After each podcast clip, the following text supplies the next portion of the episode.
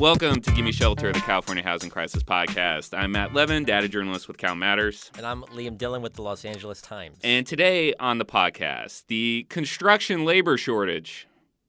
Yeah. Uh, to th- you know, people need to build houses.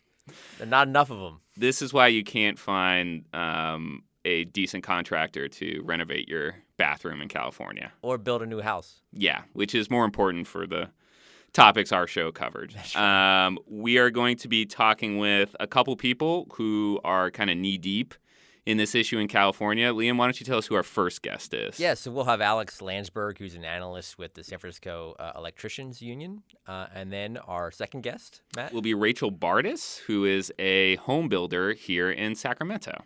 A couple kind of housekeeping things before we uh, start um, the meat of the show. First, uh, thanks to everyone who tweeted at Cal Matters, tweeted at me, tweeted at Liam um, after the 827 episode. Um, there was a lot of good feedback on the episode. It was the most listened to episode we've we've ever done. Um, it was tough not to do another episode on 827. I, I think we're probably going to do that at some point. Uh, yeah. We're still waiting. I mean, you know, no like all hearing. this talk, no hearing date. No hearing. You know, everyone waiting with bated breath, crossed fingers, all those sorts of things. Hasn't happened. Nope. Um, you know, let, let me plan my life, Senator Scott Wiener. Can't do it. Set a hearing date. A couple plugs. Um, if you haven't yet, you should read Liam's piece on 827. If you want a too long, don't read version of it, you can read mine. But Liam's piece is better. Um, and well, then I, it's on the on the effects of it, particularly in Los Angeles. On LA, yeah. Yes. Mm-hmm. Um, and then I'm I also dropped another piece today looking at specifically institutional investors, not foreign buyers, but institutional investors um, and their impact on California housing prices. And the too long don't read on that is meh. Really? Yeah. Interesting. Kind of meh. I, but that's a finding worth knowing. Yeah, but I think so. Okay. First, the ever popular segment Avocado of the Fortnight.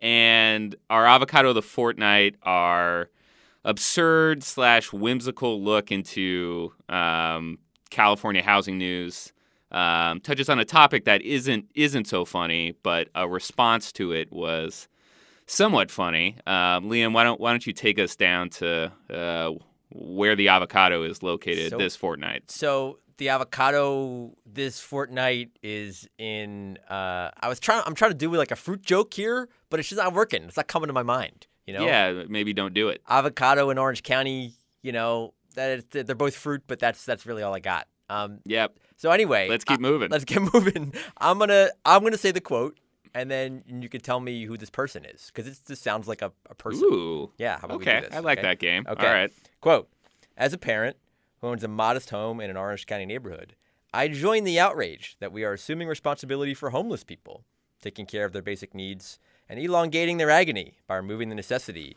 to make fundamental decisions about the way they live their lives.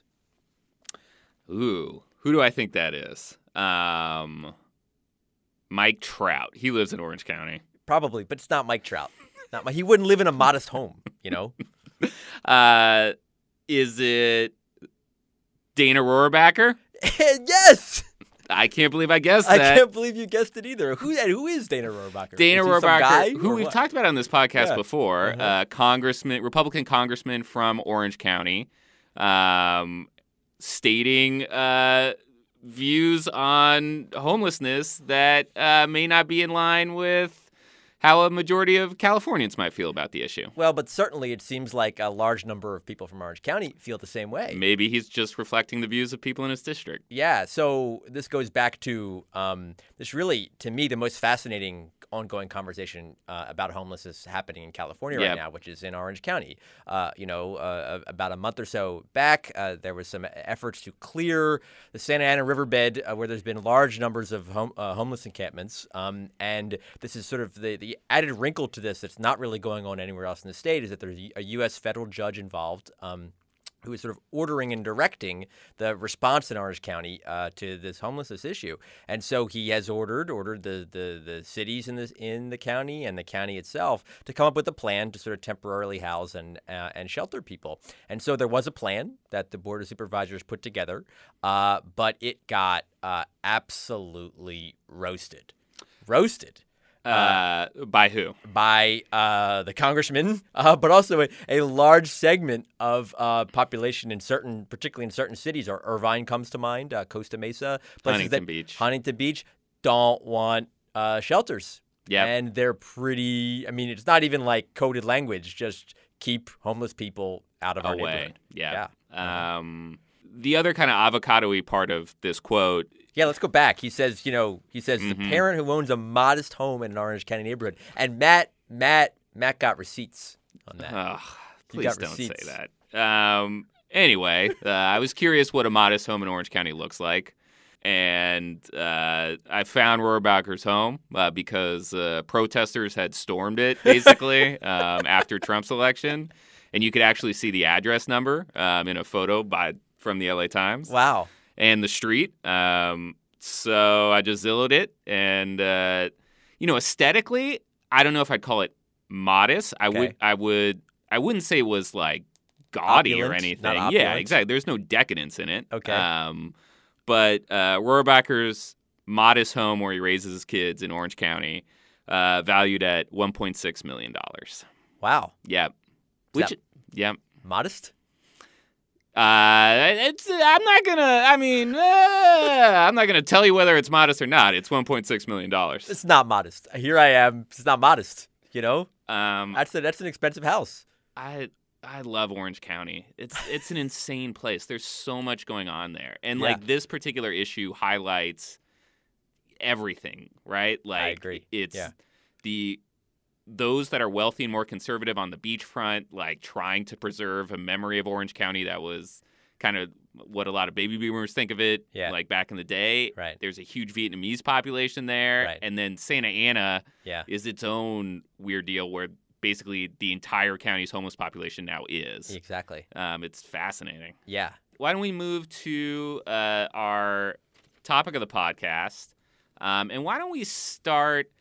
Um, let's start with some caveats about us. Yeah. This is this is a topic that I mean I'm just generally more willing to admit this this type of thing than Liam is, um, which I we've heard it from a lot of the people we've talked to, but I have not done a story on this, nor have I had in-depth conversations before about what we've repeatedly heard is a huge, huge, huge, huge issue in driving up the cost of housing, which is the shortage of skilled labor to build the houses. Exactly. And yeah, I mean, like uh, similar to Matt, you know, this is not something that I've done an in-depth story on either. And it's it's funny, you know, oftentimes when when I write about housing and and from the legislative perspective, from a political perspective, which I obviously I think is fundamentally important, I'll get a response. Well, cities don't build houses, and the state doesn't build houses. It's like developers build houses, and why aren't you banging on developers, Yeah. or why aren't you hitting on whatever? And so, and this is an issue that that that comes up a lot. Um, that that admittedly, I don't think either of us have a ton of expertise on, but it's it's important. I mean, to build a house, someone has to do it, and if there aren't enough people who to do it, then that's problematic. Um, and I think we see that. Um, uh, I think we see that uh, uh, that some of the politicians are going to run into this, particularly with, with some of their more ambitious uh, goals that they may Yes. have. You know, I did a story that we referred to previously in the podcast about uh, gubernatorial candidates Gavin Newsom and Antonio Villaraigosa having goals of building three and a half million homes uh, by 2025 or 500,000 new homes uh, a year from when they take office. And you know, we talked, or I talked for that story with the head of the uh, uh, sort of a contractors association statewide, who said that's not possible. It's not possible because there aren't enough people there to build it. And so, you know, you could change all the zoning rules you want. You can change all the incentives you want. You could change Prop 13, do all of these things. But the fundamental fact is, at the end of the day, there have to be people able to build homes. Yeah, and I think that also speaks to maybe part of the reason why this particular issue doesn't get as much media coverage, at least here, and also doesn't attract a ton of policymaker attention, is because even though they might be incredibly politically difficult, Right. things like CEQA ref- reform, things like Prop 13 reform, things like coming up with more money to subsidize affordable units, all of that can be accomplished with the stroke of a pen Correct. you can't create a carpenter with the stroke of a pen. Although maybe there's some VC funding behind that that we can get that we can get behind. Um, but yeah, th- this is something that is seems much more structural Yes. and difficult to solve yes. and kind of defies explanation from at least like kind of a, a wage a wage and economic argument, and maybe you can talk about a, a meeting we had with um, the CBIA um, and the the answers that we got there. Yeah, so uh, Matt and I uh, earlier this year were summoned. Would you say? I'd say it was a summoning. It didn't feel. I It was a- felt, it was a- it was a polite summoning. like a principal's office. It was a, it was a polite summoning. Yeah. let's call let's call it that. I never got small bottled water at a at a uh, principal's office. So this is this is the there was a polite summoning by the, the Building Industry. Association, which is the, the sort of the umbrella group representing builders statewide. Um, they want to talk to Matt and I about sort of what they think the principal causes of the housing crisis is and housing problems are. And I and as we were talking there, and it was a lo- it's a lovely you know it's a lo- it was a lovely conference room, uh, a lovely Mm-hmm. lovely conversation. And uh, with what was it, half dozen or so people? Yeah. Uh, yeah. So you know they brought they could you know they knew who they were meeting with, right? And so Mm-hmm. uh, so so um, uh, you know I asked a question that I ask I, I ask this a lot on Twitter because I don't know I legitimately don't know and I don't and no one's been able to give me a good answer like like why is there a construction labor shortage? Yeah. and you know the, the, they didn't quite get an answer that that that you know the same things that you hear. It's hear a lot as well. Immigration is an issue, and I'm glad we're going to be talking about all this stuff with our guests, right? Yes. But immigration is an issue, and and and um, Stigma. stigma. You know, people may don't may want to want to have these jobs anymore. Um, you know, those sorts of things. You know, I asked also asked the question. Uh, you know, if you have a shortage of people willing to do a job, it seems to me one way to encourage people to do a job is to pay them more. Yes. Like, why don't you pay people more? Um, and then that that that you know got caught up. That answer got caught up in sort of the maw of well, building costs are expensive for a zillion different reasons, and so you add more costs, and building's more expensive, and then it's Project doesn't pencil out. That's always how that conversation Yeah. is. Yeah. I um but kind of what you're speaking to as well is the explanations that you that we typically receive when we kind of you know ask why why is this the case they they seem to fall flat when it comes to basic labor supply and demand right Yeah. like well if you if the wages were high enough people would stop either getting an art history degree from you know some uh, liberal arts campus Yeah. and become a welder. a welder, a plumber, a roofer, right? Um, All the ers. exactly. Yeah. Or uh, if the wages were high enough, then even without a supply of immigrant labor, you would be attracting domestic workers. Right. So that that's why it's kind of a this perplexing thing, at least at the at the surface level. Yeah. And not to say that those explanations are specious or whatever. They just that's why we're like, eh, but there there's there just seems to be something more there. Exactly. Yeah. Uh, um. Why don't we talk about prevailing wage? yeah. So uh, why don't we talk about uh, that wage in the context of our number of the of the I always forget to come back to the number. yeah. So um, uh, let, us see, let me see if I can tee this up. Um, Sure. So um, and did, I I'll tee it up for you. okay. Well. Okay. Okay. Yeah. Oh, all right. You, you okay with that? Yeah. Go ahead. Okay. Uh, what do you make per hour, Liam? Oh, wow. so what you're saying is I should, if the construction wages were high enough, I would stop working as a journalist I'm ready to stop. and become an electrician. if I had any of those skills, I would totally do that. So, um, I'm not going to answer your question, but uh, but uh, I will say that that's a lovely entree to our number you. of a number of the fortnight, um, which in this case is forty four dollars and sixteen cents.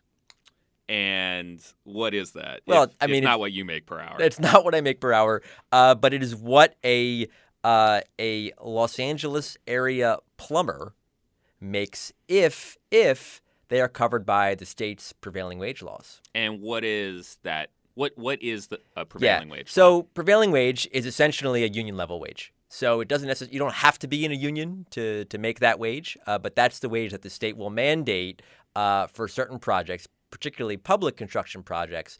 This is what you make um, if uh, if you're involved in those uh, in those efforts. Um, and why has prevailing wage specifically been such a hot button issue in the legislature?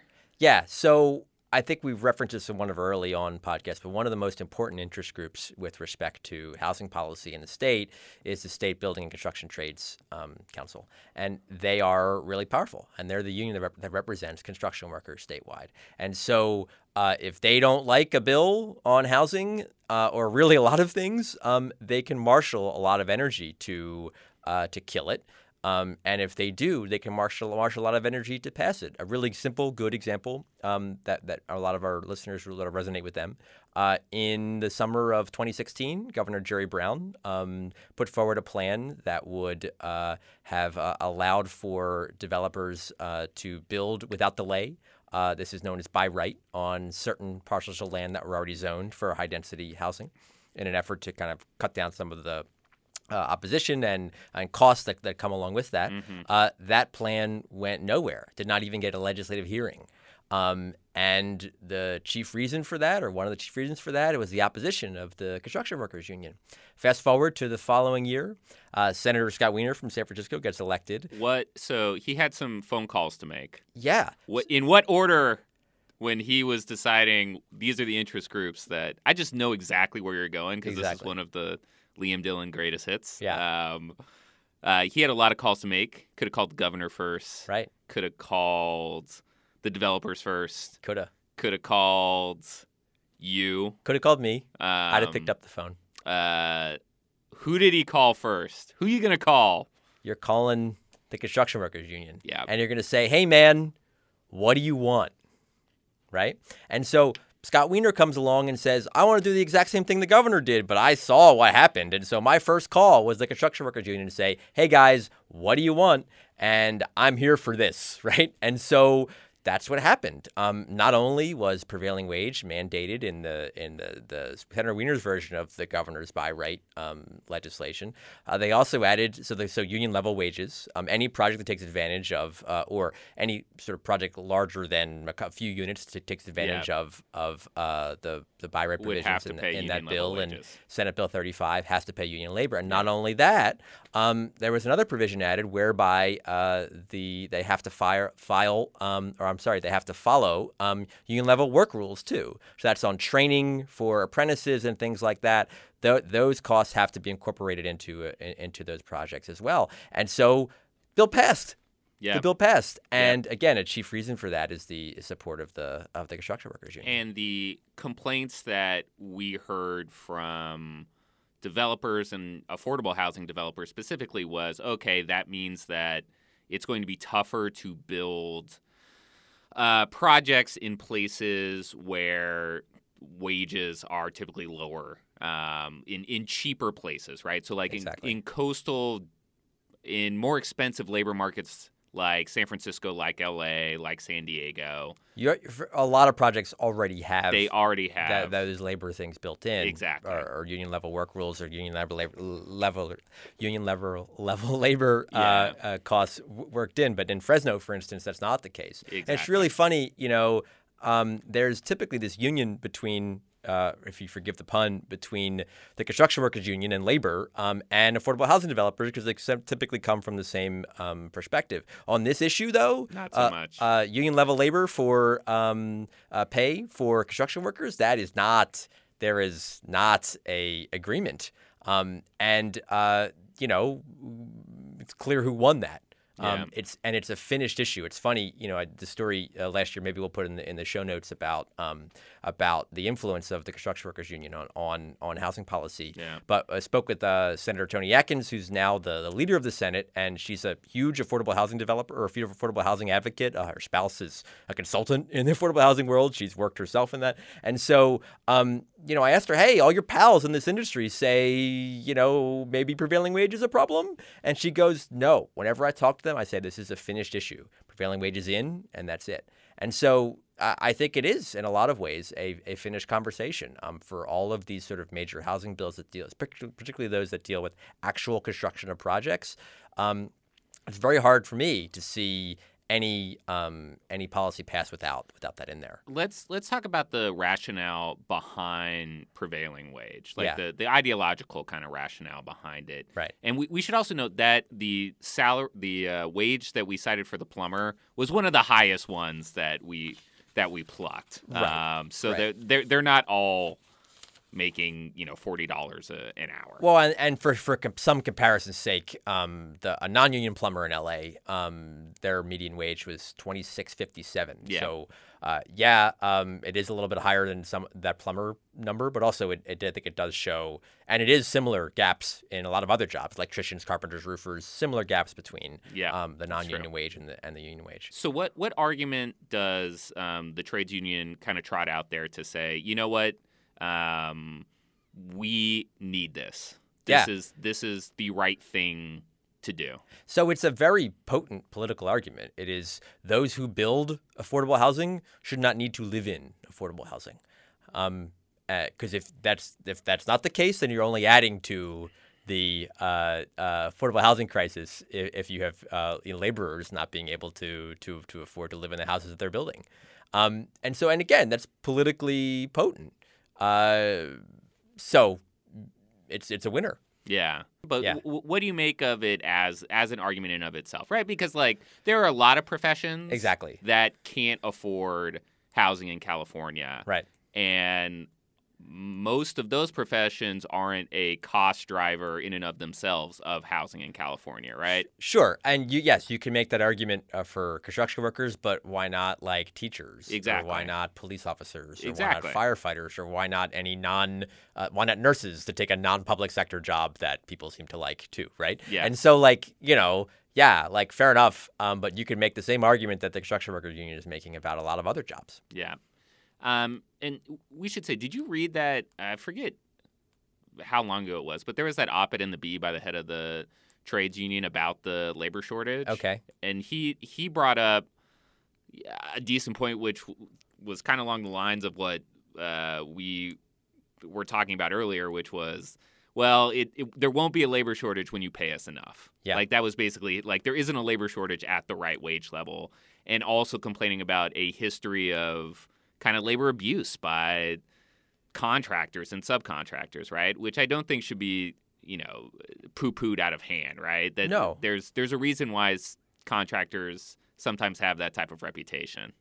Sure. I mean, there have been a number of documented instances Yeah. where people are wage theft or all those sorts Exactly. of things. So, yeah, um, you know, there's a lot of power on on on on both ends here. But the fact of the matter is, um, you know, I don't. It's it's even in the trades, there's not a ton of people doing those jobs. There's not enough as there as there could be, given all the work that they could be getting, uh, and and is potentially down the pike, not only from potential home building, but also from all the the efforts um, to add, you know, increase the gas tax and and uh, and and have raise all that money for. Um, for uh, road repairs and new transit and all these sorts of things. There's a lot of work that could be coming down the pike, and again, for all of this, there have to be enough enough workers, union and not, uh, to be able to do it. Yep. Um, all right. Uh, anything else you wanna you wanna hit on this? Yeah, just that you, you know, uh, you know, we talked a lot of, you know, it's interesting. Our conversation veered towards what we know, which is the politics of this, more than what we don't know, which is like, okay, like the economics. How exactly of this. does this work? Yeah. Exactly, and so um, hopefully our guest can fill us in. Yes. Um, all right. Let's head to the interviews. We're here with uh, Rachel Bardis, who is a Sacramento area home builder. Thanks for being with us. Yeah, absolutely. Thank you for having me. So, tell us about your job. Um, we're our first developer that we've had on this podcast. So, Wow. like, uh, that's a problem, And- right? You know, That is. And our first general contractor too. wow. So, what are what are missing what out. are we miss? Yeah, what are we missing out by not having that? ha- Not having had that perspective. So What far? is a general contractor? Um, a general contractor gets things built. Uh, and and it's general because it goes across all trades, um, it goes across all expertise. We, as a general contractor, and and typically most California general contractors, especially for residential, subcontract a lot of the work out to specific trades, um, which is uh, great when trades are available to be there for the new projects. It's difficult when they're not. So, what? Um, before we get into that issue, what what sorts of projects do you build? What kind of projects do you build? Right now, we predominantly do infill development. Um, my partner Catherine and I, as Bardis Homes, we have really only specialized in that. So we have a project called the Mill at Broadway. It's a very large infill development in the city of Sacramento that at build out will be close to a thousand homes. Um, it's a condo mapped community, and uh, we have some projects in West Sacramento that's infill, and our family's been doing development for close to 50 years in the area for large developments, master plan communities, as well as um, some smaller sites. Can Can you give us an idea of like literally how many people you employ for the the Broadway project that you're working on? That's a good question because it can be answered in a few different ways. Technically, um, what we have is five people on site that do we call Just them really strong people that can. They do. It's amazing what they can lift. um, no, we uh, so we call it uh, shoulders up. So our on-site crew they manage the schedule, they manage the trades, they let them know when they need to be there um, for what uh, next aspects need to be built, and and that's so it's like herding cats. It's a little bit of juggling. Who showed up, who didn't show up, who's next in line and now has to be pushed back, and and so it's a lot of uh, managing issues. And so for that project in particular, you think, oh gosh, you must have a ton of people out there, and we don't. We we don't on our staff. But that's where I was saying we subcontract a lot of the work out. So we have a subcontractor or a trade that will do our foundations, our plumbing, our electrical. So every aspect of our build is a subcontract. Um, and and it takes so if you were to ask me how many people are actually physically on site building, um, we we like to refer to it as it's like seeing ants everywhere. It's we have tons of people doing tons of different work. Um, my my son likes to refer to it as building like a Lego city. Um, so is is there a labor shortage? There, um, you know, I, I, it's amazing to hear that if that's even a question. Because quite honestly, I've been in the industry. I know I appear extremely young, um, but I have been in the industry for a very long time, um, since 2000 at least. And in that time period, there was a shortage. People were like, "Oh gosh, there are not enough people to build as many houses as we need to build for our local market." And so it was searching far and wide to find more people to add because we were in such a boom. We went through a big boom. Right. And and so it was building that up. Now, and that was, you know, we were getting close to 20,000 permits a year, which was far outside of what we typically do And twenty thousand for the the city was. for our general region. I see. Okay. and and we're we're we're generally 10,000, maybe 12, but if you look at where we currently are for new home permit activity, we're reaching 6,000. Hmm. And and we're crying for a labor shortage. So the labor shortage mm. that we were facing with our 20,000 permits was mm. because there were there was so much activity and we Right. needed more people. Now because there was such a a deficit, we hit rock bottom. We call it sort of the tsunami event that happened and that happened for so long. There was so such a big gap between when the last starts went in and then today that our build is very slow, which means it's great. It means it's a sound rebuild of our market. Yeah. But it also means, well, where did our labor go? Because during that huge gap, there was, you know, not any work. So people had to either repurpose themselves, um, find something new and interesting to get into, or leave the area completely. Um, the threat of all those things make it to where we have an, a huge gap from whether it's middle management going to upper management or trades moving up the line to become senior management within those uh, industries as well. There's there's just not a lot of people now left to choose from yeah. because they're gone. Can Can you give us an example of like we waited weeks to try to find this particular um, Plumber, plumber, Yeah. or welder, yeah, yeah. and, like how does that actually specifically ramp up your costs? So, so how it works is more related to um, new project comes out. New project comes out to bid. We'd like competitive bid, and so it's not just choosing your, you know, your pal down the street that's done a good job for you the last few times. So, competitive bid means, all right, I'm putting this out. I need to get at least three trade um, pricing back in.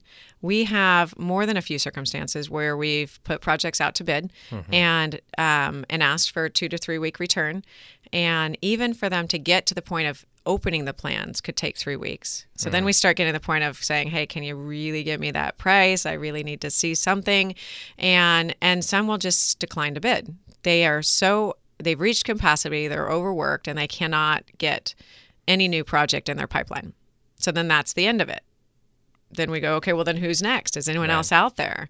And some will say, well, sure, I can do that, but it's going to cost you this.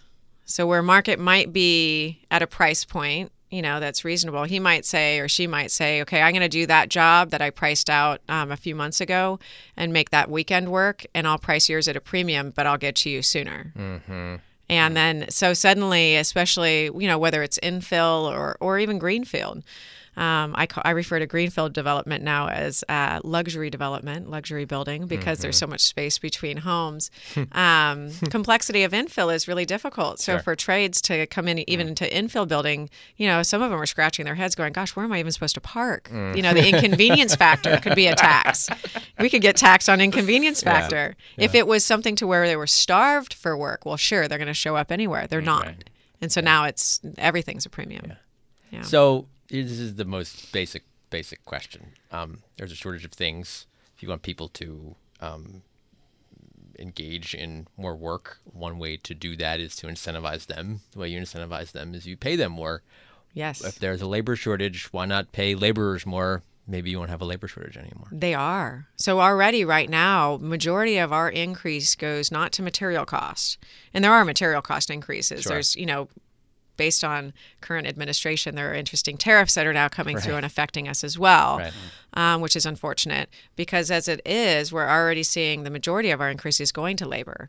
So there is a significant labor increase already that we've seen in the last three years to incentivize, you know, whether it's new, young, um, up and coming trades, um, contractors for framing, electrical, plumbing, any of them. Um, they've they've seen a significant increase over what was in how, the last how boom. big is significant? How what were you paying three years ago, as an example, and then what are you paying now?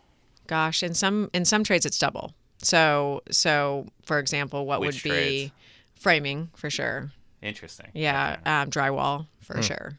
Huh. Yeah. Why? So why those? Why? Why is the shortage so acute in those? Um, it's more the the rebuild. So it's it's like I said, people left or they repurpose themselves, but they're not here. So then it's the incentive incentivizing people that have not maybe been in the industry to say, no, this is actually a great industry to be in. And so there has been a wage increase in order to retain the talent or to attract the talent to come into it.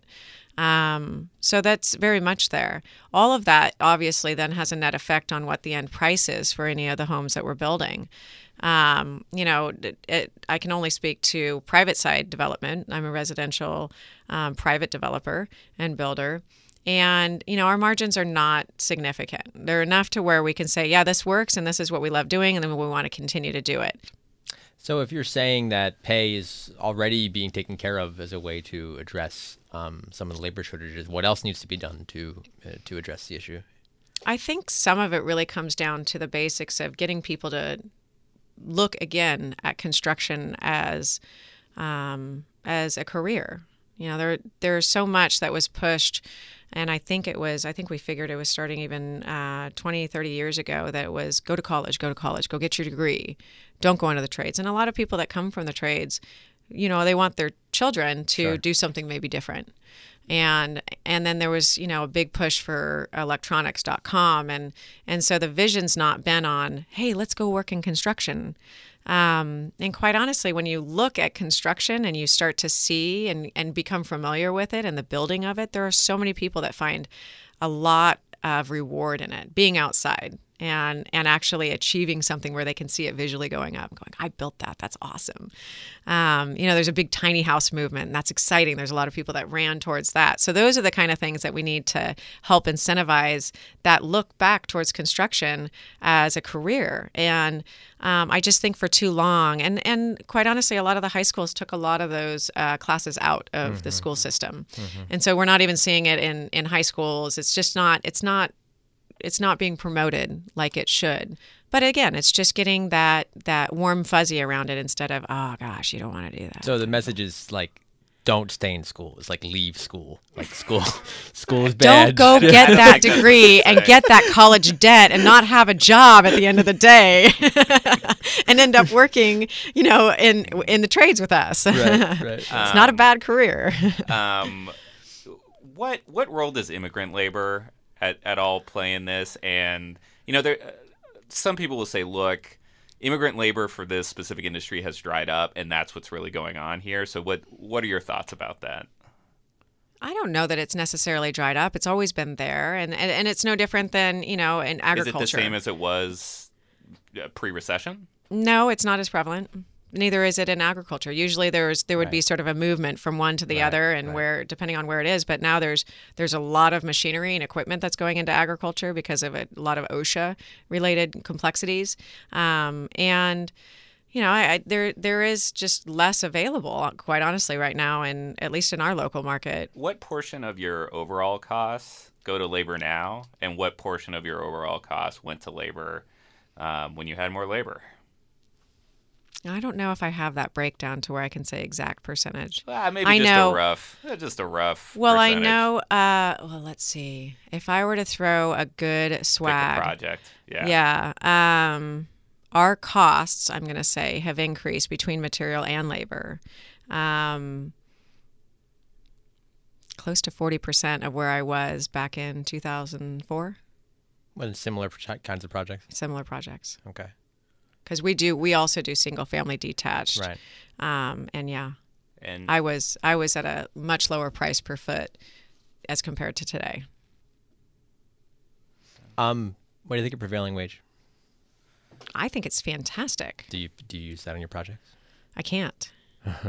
I can't. No. Um, it generally adds close to 30 and, and depending on the study, sometimes 35% increase in mm, oh, cost. Okay. I mean, yeah, the studies are all over. the They map. are. Yeah. I mean, some show 25, but Well, the the the, the, la- the labor stu- well, we, this is a long conversation. The labor studies will be around 10, 10 to some of the government studies are around 10 to 15, but you're telling me that's crazy by by your look by your look.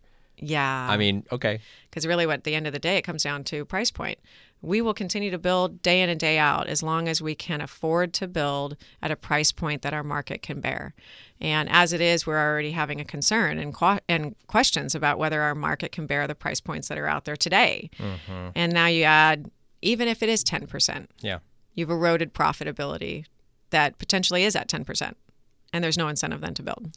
So, what your response to the argument that I hear from um, the construction workers union all the time and their supporters in the legislature that why should construction workers have to build, um, you know, if they, you know, uh, how can they build affordable housing if they're just creating more by not uh, giving construction workers livable wages? Um, well, I guess it's a.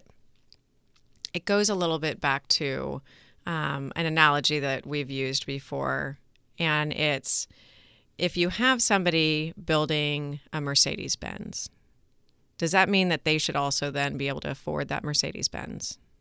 Is it that is it their right that they should also afford that? We all started. I started in an apartment. And then I moved up over time, where you know, you, where where I was when I started working in in the workplace is a different salary than where I am today, and Sure. it was you know Yeah. different than it was even 15 years ago. But each time, as I continued to grow in my position, I was con- I was able to continue to afford more. And so I, I draw a little bit that same analogy is, you know, anybody that we're we're having on our job sites today, uh, should they be um, paid a wage that gets him in that uh, three hundred and fifty or four hundred thousand dollar home? I I don't know that I can afford to have that um, because who then rents that apartment down the street? I think, I mean, some people would say you you, you don't need a Mercedes Benz, but you need a house, right? That would be Oh, the- absolutely. yeah. Yes. Y- Yeah. As long as you've got something to cover your head and it's, you know, clean water and it's a good facility, Yeah. that absolutely is true. You know, we all need that. And that's and that's true, but that's again goes back to a starter home. If we can't even bring starter homes to the market, that's a real problem. If you had, if you could cure one thing, uh, whether you could immediately have a huge glut of um, skilled work, labor, right? Mm-hmm. or you could get rid of all the regulatory hurdles that and clearances that you need to get through to start actually building. Which which of those is a bigger um, win for you? The other way of asking that is which of those is a bigger problem? Um, so I think that it depends on the site. The site could be in a very difficult location to where the regulation would kill it. Uh, you know, it, there are some projects that can take 10 years. The mill at Broadway took 10 years. 10 years. So 10 years of the purchase, 10 years of the interest carry, 10 years of paying people to overcome issues, whether it's your civil engineer, whether it's your attorney, working with the city. You know, there's a ton of things that need to change to make it to where it's not that it's saying we don't want regulation. Regulation is important. It's important just for everyone's future. It's important to make sure that we're complying. But over regulation and then the snail slow process mm-hmm. makes it to where by the end of the day that land value now is increased exponentially because you've had tons of money dumped into it on top of tons of time and then you hope and pray that you're hitting the market at a time that's receiving it well right. right. and then you now have to go into a vertical construction where even that regulation changes or right. or now we need to change um, you know the transportation fee and it's like oh my gosh i penciled this a few years back, and now every year you have to repencil, repencil, repencil. Can I start it or can't I? And then it comes down to nope, it doesn't pencil anymore. It's either sit and wait or take a haircut on it and try and see if somebody else wants to take a stab at it. We, we need a sound effect for can it pencil. Can it pencil as well. Yeah. so it, it sounds like your answer is more the the planning process for those types of for large ones, yeah, yeah, for bigger infill projects, yeah, or or just bigger projects generally. You know, there's some greenfield development that takes quite a bit of time as well. Yeah. Right. yeah. You got anything else? I'm good. Rachel, anything else you think we should know? No, I think that you what you should continue to do is ask these questions and bring in developers and builders and and honestly get that feedback because I would love to remove the stigma associated with developers and development because we all we want to do is build great things for our community. All right. Thank you so much. Thank you, Rachel. Yeah, thank you. We're here with Alex Lantsberg, who is an analyst with the San Francisco Electricians Union. Alex, thanks so much for being here. Uh, sure. Alex, let's let's start really basically. Is right. there a, is there a construction labor shortage, and why is there one if it does exist? So you know, in in the world of policy, and I was playing with spreadsheets and all sorts of stuff. Um, wow, just tossing entertaining red meat to the listeners. So yeah, quickly. you know, I mean, you you can't answer these questions without um, without digging into the numbers. Agreed. Um, so, I think generally speaking, yeah, we are employing. I believe statewide, we are employing fewer construction workers than we were at the peak of uh, prior to the recession. So we still have not exceeded the numbers from the recession. And uh, considering, you know, considering um, just how badly housing is needed and how much construction is, is happening in urban job centers, I think that that may uh, play a problem. A second, uh, where, where you really need to dig into the question is where are you talking about the, the shortage uh, being? Um, what uh, both in terms of geography, in terms of the sectors, in, term, in terms of the occupations, all of that stuff really depends on drilling down and, and looking at the area, so, uh, or uh, drilling down to the geography where uh, where the work is happening. So let's let's stop on that for a second. Where where geographically are the shortages the worst, and then where in terms of occupation type are the shortages the worst? Okay. And what's the easiest to learn? And can you recommend like a three month uh, program that I could enroll myself in? Because um, I'm, I, it's really hot in this podcast booth right now, and I, I'm thinking of switching jobs. Oh, really, really. Uh, so, are you are, are you going to be swinging a hammer, or just trying to do uh, electrical work? Whatever it takes.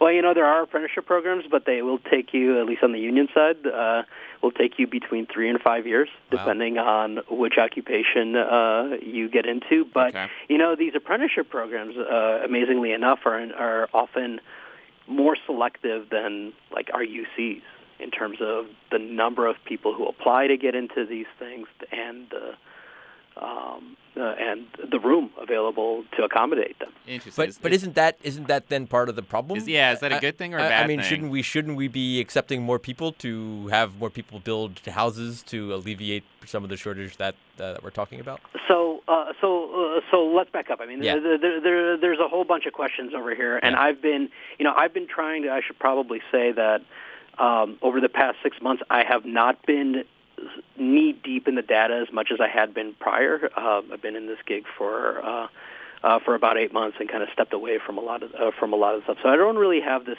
huge overarching, the same overarching uh, perspective that I had of the various metropolitan areas in California and where and where shortages were happening or, or weren't happening. That being said.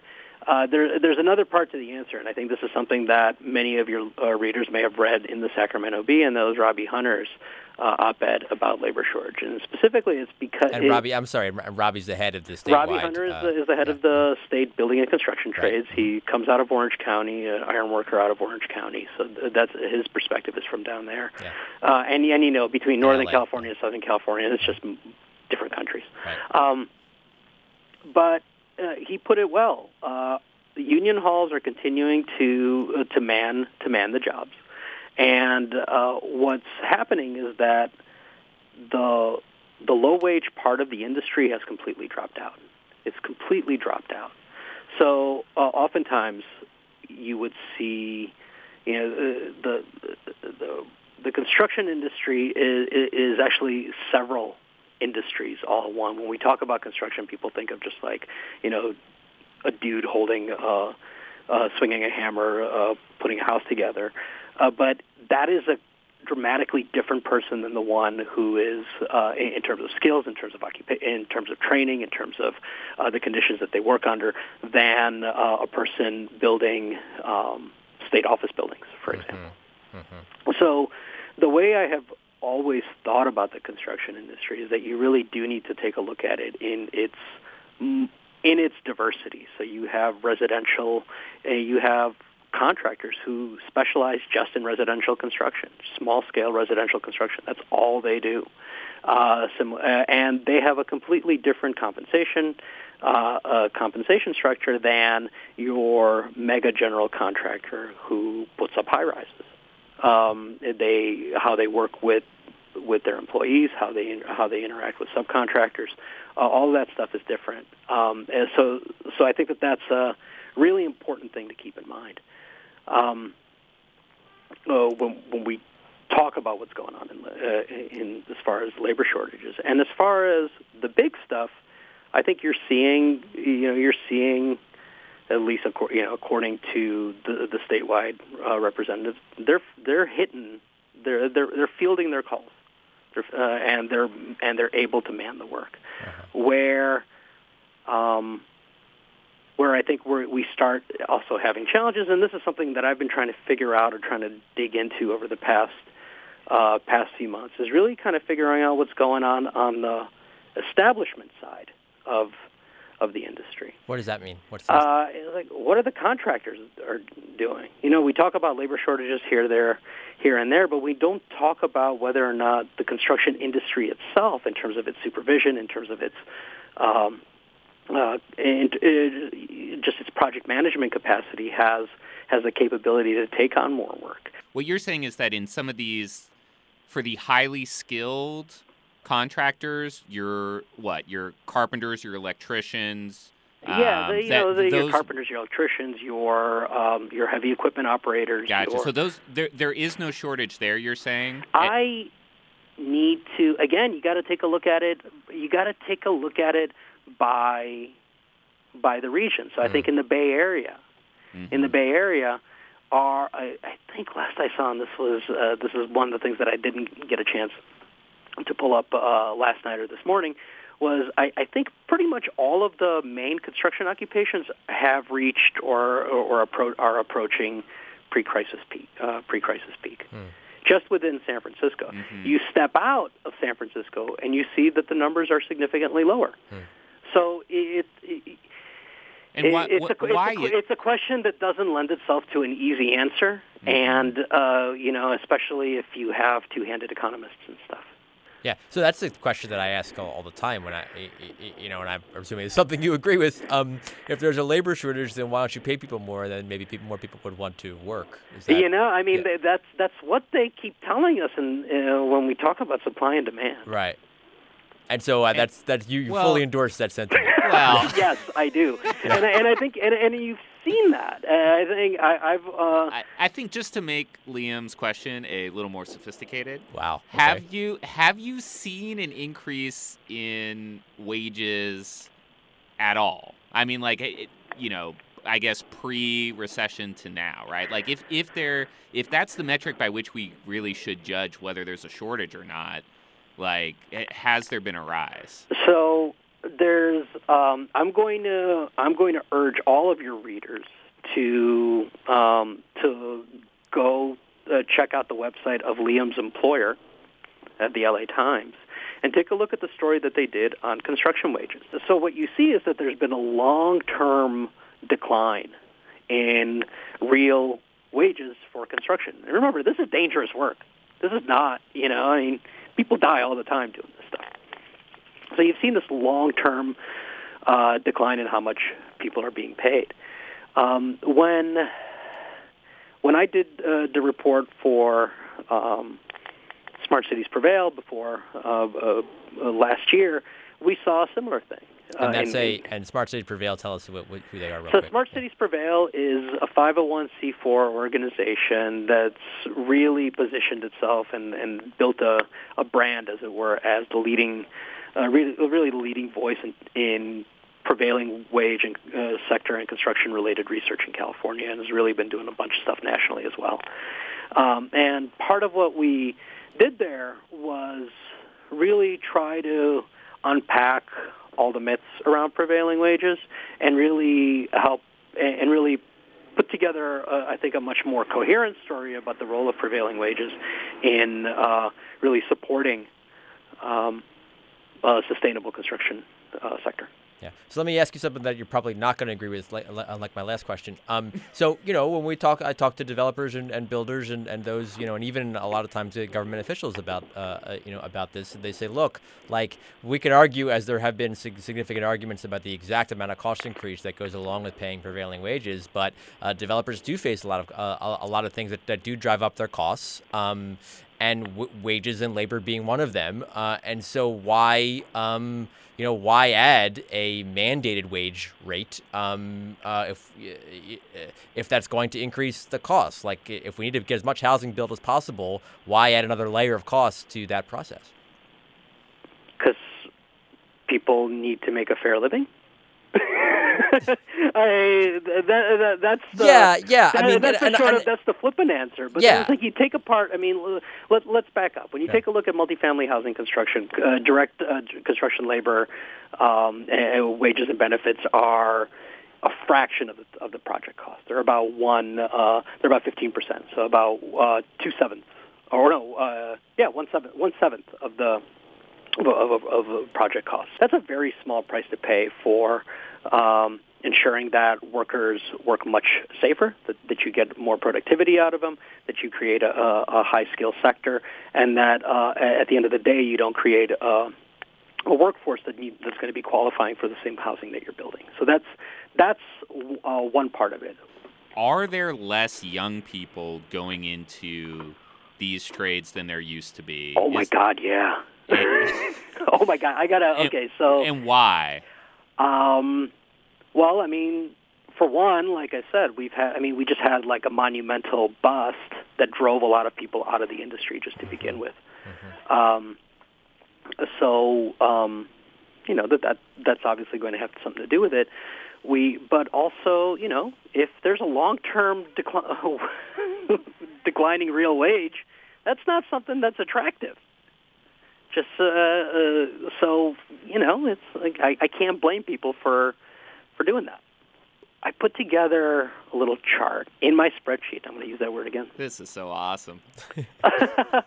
Looking at, um, God, uh, well, in California overall, 55 to 64 year olds have gone from 10% of the workforce to 22% of the workforce uh, since from since 1992. But the the number of of grays in uh, in pretty much all of these uh, in all of these sectors, uh, parts of the construction industry has the proportion has um, doubled and or tripled.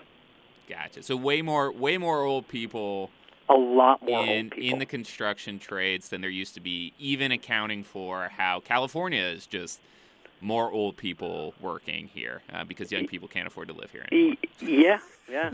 Um, so real, real quickly, um, I, I, let's talk about um, immigrant labor and what what role that used to play in the construction industry and what that role currently is. Oh, if you know, if I recall correctly, if I recall correctly from the LA Times article, um, it certainly charted the change in um, uh, in just the ethnic composition, the composition of uh, of California's construction workforce. Has the decline in undocumented immigration to California that we've seen post recession is that to blame for a shortage of construction labor? If uh, I do not have uh, I do not have research to answer that one way or the other, Okay. but anecdotally and sort of based on my understanding of the way the industry operated, of course. um, you know what I, what I was getting into when you take a look at when you take a look at who is California's low wage construction workforce, it is overwhelmingly Latino. It's like uh, you know L- Latinos and people of color make up 85% of the low income blue collar construction workers, or at least they did. Um, uh, you know, uh, in the in the first part of this decade. Um, so yeah, if you have you have four uh, fewer vulnerable people who are willing to do anything to make uh, to you know to put some food on the table and and make ends meet, uh, there you have fewer of those, and you, the opportunities for exploitation have been reduced. I guess in that sense.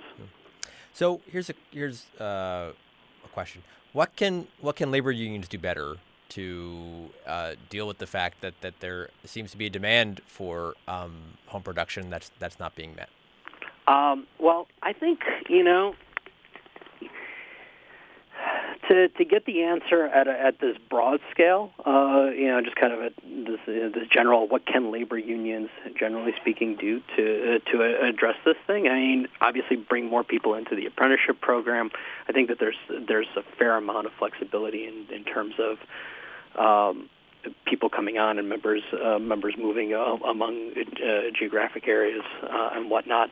But you know, bringing people into apprenticeship programs is one thing. They need they need work opportunities and places to go uh, to actually do the work, and that's not something that labor necessarily does. That's something, or that unions do. That's something that contractors do. So you know, in a way, uh, in a way, when we talk about housing, people yell, like this city only built so many units." I'm like, "Well, cities don't build housing. Someone else builds housing." Um, okay. I think that's about it. Thank you very much, Alex. Thanks, Alex. Hey, my pleasure, guys.